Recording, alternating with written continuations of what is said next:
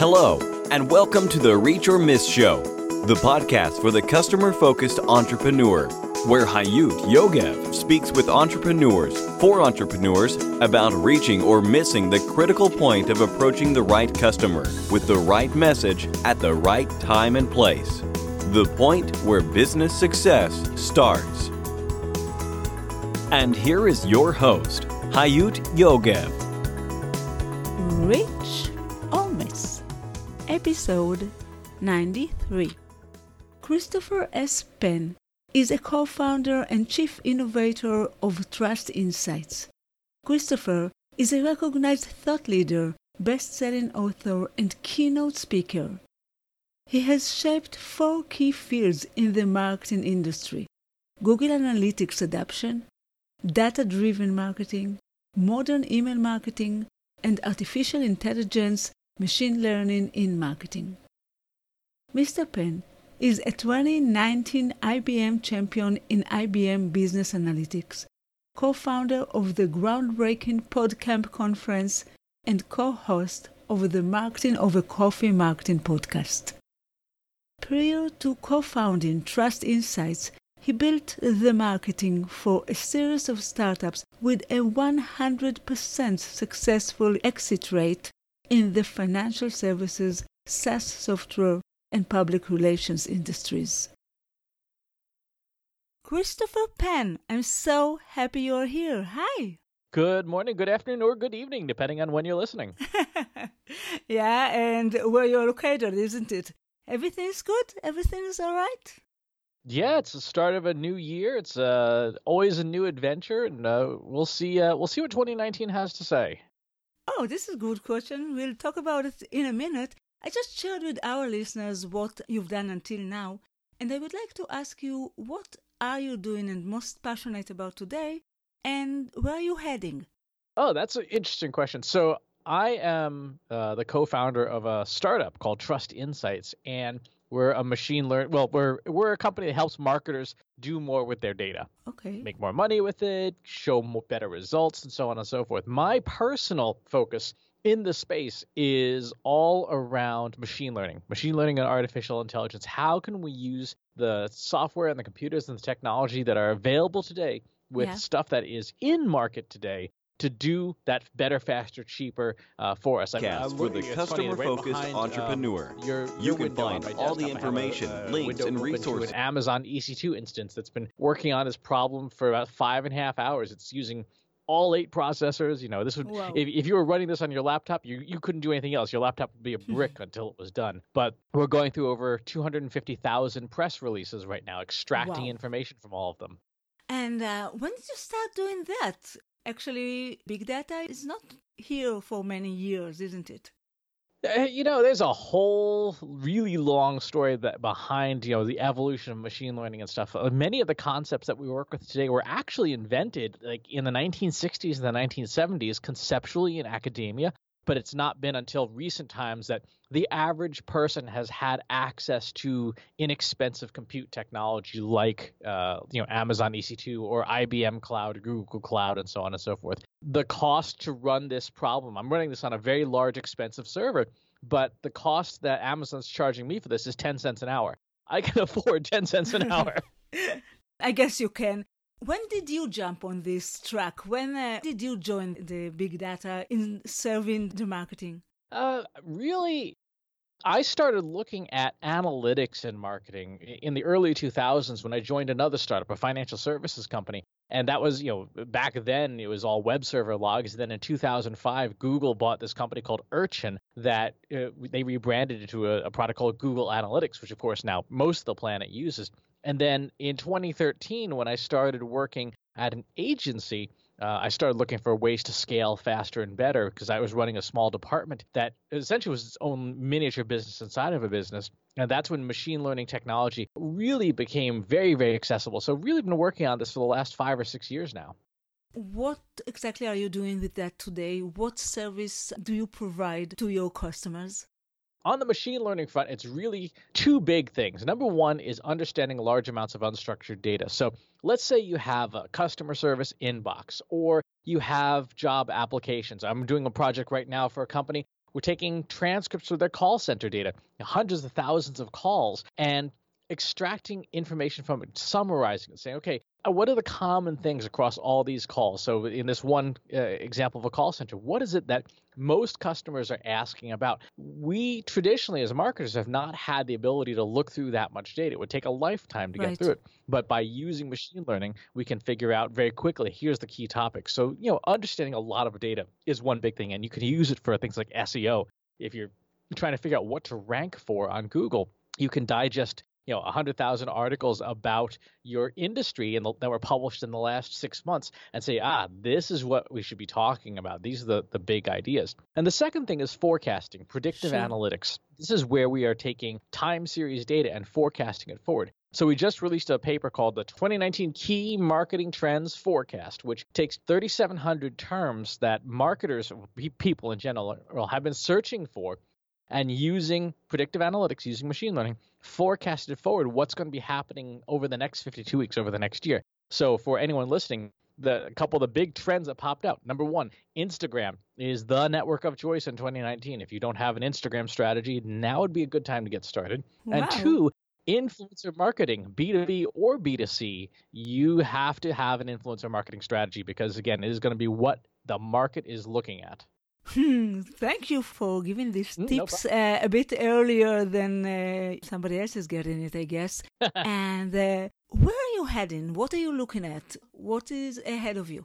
What's ahead is more of this, using more advanced techniques, using some deep learning techniques, trying to figure out how to use these technologies in ever greater ways to benefit customers, to benefit other marketers. When you think about it, in marketing, we have access to so much data, and it's valuable data, but we just know we don't have enough time in the day. We don't have enough people on the team to make the most of it. So I'm looking for machines to supplement us, to augment us, to make us more capable marketers. And that's really my focus, probably for the next 5 years. Okay, so we'll meet then, and we'll probably talk about what the next step, I hope. You know, you're kind of entrepreneur yourself. I would like to ask you, what would be your best advice to entrepreneurs regarding their customer focus and customer approach? At this podcast, we talk mainly about how to use the power of listening to customers and understanding them in order to succeed, which I believe marketing is all about. What would be your best advice to them? Well, it's a good question. Do you actually listen to your customers? So a lot of marketers do so very anecdotally, like they'll listen to a call or they'll talk to somebody, and they're not doing actual research, representative sampling research, either running large-scale surveys, doing real, intensive large-scale focus groups, or like I was talking about with machine learning, bringing in all that data. How many emails are in your customer service inbox that have you as a marketer read? A lot of marketers are like, no, that's customer service's problem. We don't read that inbox. Like, well, no, that's where all the good stuff is. I did a project this past summer for a food and beverage company, and they're like, we want to know what our customers are asking us about that we don't know about. So we looked through the transcripts from their call center. And they make stabilizers for beverages. And two things popped out that I'd never heard of, oat milk and hemp milk, which are vegan alternatives to dairy. Yeah. And I'd never heard of these. They had never heard of these. Like, look, here's an entirely new line of products that you could build that there's market interest in because your customers are already asking. It was in your CRM the whole time. You just never were able to dig into it before. Are you mainly talking to big companies? No, actually. It's the people who come to us, as long as they have an understanding of data and the value of it and, obviously the budget to support it, that we have projects from all across the spectrum. We have some big B2B tech companies. We have medium-sized, manufacturing businesses.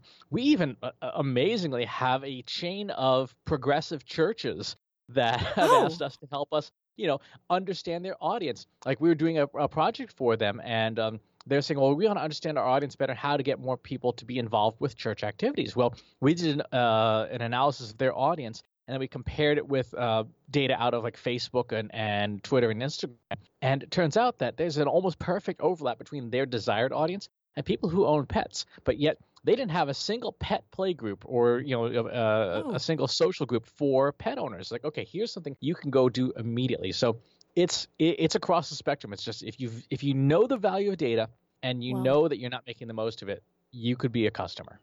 I know you have successes. However, I want to ask you, can you share with us what is your biggest, most critical failure with customers? The one that affected your entrepreneurial or your journey the most? You know, it's more of a personal failing than it is a customer failing. And that is, you know, in the early days, pricing strategy was difficult because I didn't know how to price any of this. And it's really funny. We started talking to our advisors and stuff. And our advisor, our lead advisor was like, you know, you just shouldn't talk to customers about price, period. Like, you get a salesperson and, you know, put them on commission. But the salesperson is the one who talks to price. You can talk to the customer about solving their problems and understanding their pain. But you are no longer allowed to talk price with a customer.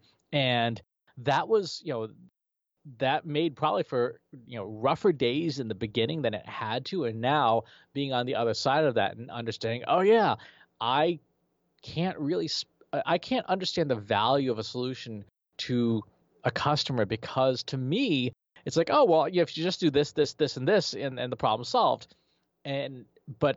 I don't see the value to the customer. Like, oh my God, you just saved me $5 million, or you just made the company a whole new product line. And so being able to say, yeah, nope, actually, you know, Chris doesn't talk to customers anymore about price, and Chris only solves the problems, but will help you set the price appropriate to the value it delivers.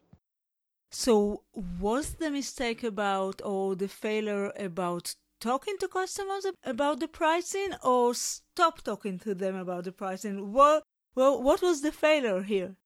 The failure on my part was talking to customers about price, because I didn't value it properly. I understand.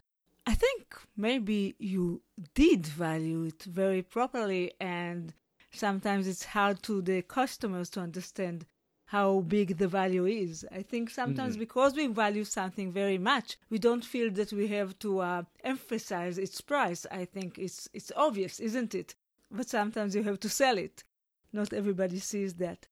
But now I would like to ask you about your biggest, most significant success, the way you see it, with customer, or as a result of the right customer focus, or something that you did right about approaching the customers. And of course, when you talked about the failures, prices are all about customers. So everything that has to do with, I guess, marketing and sales is customers, isn't it?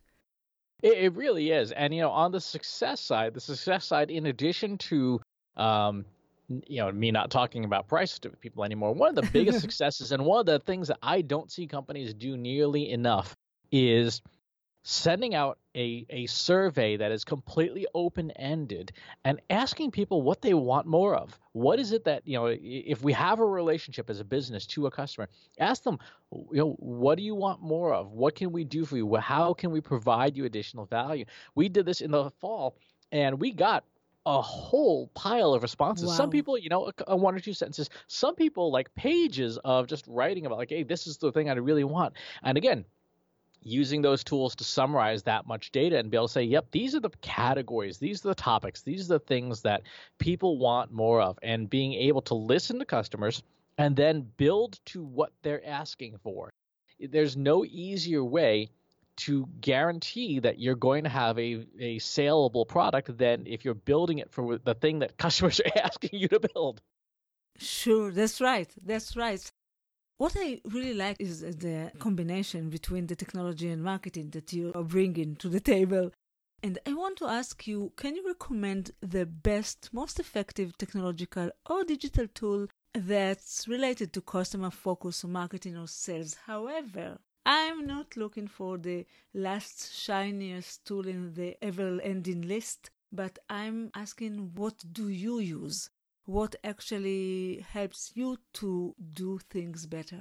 So I'm a poor person to ask this question to in terms of what works for me, because I work almost exclusively in the R programming language, and the average entrepreneur is not going to pull up a window and start writing code. For marketing and sales, if you want the gold standard and the tool that people vastly underestimate and vastly underuse, is Google Analytics. It is a fantastic tool. And everyone assumes, oh, just measure my website. Well, no, you can do a lot more with it than that. And they're like, oh, it just tells me how many people visit my website. No. If you set it up properly, if you take the time to learn it It's already there. You're already using it. If you take the time to learn it, it can deliver tremendous value to you of like, who is my audience? Where are they coming from? What do they like of what I'm doing? What gets them to take meaningful action? And that's the heart and soul of what you want to know as a marketer are all those things. The answers to the questions, you already have the right tool. It's just that you don't know how to use it. It's kind of like you've owned a frying pan forever, and all you've used to do is boil water to make eggs, right? Yeah. A frying pan can do a lot of things. So it's the same analogy. And so I would say for the beginning entrepreneur, for the marketer, if you're not really using so many features in Google Analytics, you're missing out. Now, if you are a more advanced marketer, you want to take a look at something like an IBM Watson Studio that allows you to start accessing the capabilities of machine learning without necessarily needing to write a ton of code. It is for advanced practitioners. So I would say, spend your first 5 or 6 years learning how to use Google Analytics, using marketing automation software, using a CRM well, the basics. Get the basics down, master the basics, and then you can look at the advanced stuff. I must say that I just wrote before you said the answer, and I said, you're going to talk about Google Analytics. And I you should see my smile, because I really think I think I look at it a bit more, but I'm doing it myself. It's like when something is so available and so handy, sometimes we don't really use it. And, it takes time to look at numbers and to look at the data. And I know it's like, that there is a treasure there, but we are not really using it. So that's right. I love you saying that. There are a lot of factors that affect our success as managers and your success, but I really believe that each of us has one major factor that really affects their success, and they really win for that. And I want to ask you, what is your key success factor? Personally or as... Personally, definitely personally. What works for you? What works for me is being able to take strategies that work in one place and move them to somewhere else and adapting those strategies to another place. So I've been, for example, practicing the martial arts now for almost 30 years. And... yeah. In the martial arts, you learn a lot of strategies for how do you deal with situations where you have to win. The other option is a really, really unpleasant option. So how do you win against someone who's bigger than you? How do you win against somebody who's stronger than you? How do you win against somebody who has better funding than you? And all of these strategies apply not only to solving, someone trying to punch you in the face, but they apply to business, they apply to marketing, they apply to sales. And that training that I've done for the last 30 years has helped me figure out how do I solve problems, but also built that personal sense of resilience that, when the going gets tough, you don't give up, you don't quit, you figure out a way to solve the problem, to get to your goal, because you don't have another choice. You have to win, because if you don't win, you go out of business, or in a fight, you get punched in the face a lot. And so that probably is the biggest long-term success factor for me. Wow. This is an original one, isn't it? And my...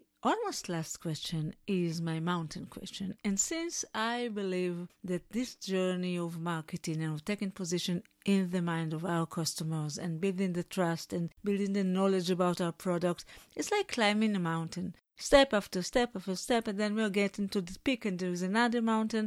So at some stage I started to ask my guests, and I love to ask my guests, whether they ever climbed a mountain, and that's what I'm asking you, or do you wish to climb a mountain, or do you have any relationships with mountains at all? So in the martial arts tradition I practice, there's also a spiritual component as well. And one of the things that I will be doing probably in the next 10 or 20 years of my lifetime is going to Japan and doing the marathon monk course at least once. Wow. A mountain called Mount Hiei. Mount Hiei is in the western part of Japan, and there's a course that is approximately 26 miles, or about 42 kilometers, and that wow. As part of an ordination, when you become ordained into this spiritual tradition, you have to walk that circuit every day for 7 days for the basic ordination, which is a heck of a lot of walking.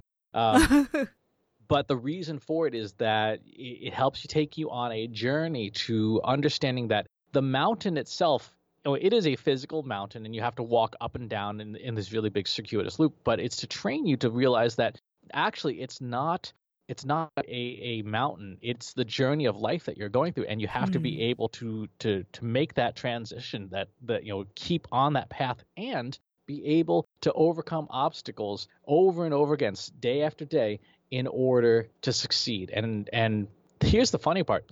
Climbing the mountain is not the big deal, right? Yes, it's a long path, but because it's a circuit, because it's this circle, it is the journey that's the important part, not getting to the top. There isn't a destination.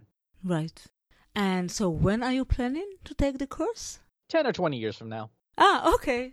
So we have some time. It sounds quite rough, isn't it? Yes, and so you have to do some preparation and things, but also, there's a whole other set of practices that come with doing that to get ready for it. So it will take probably, at a minimum, a decade to get there.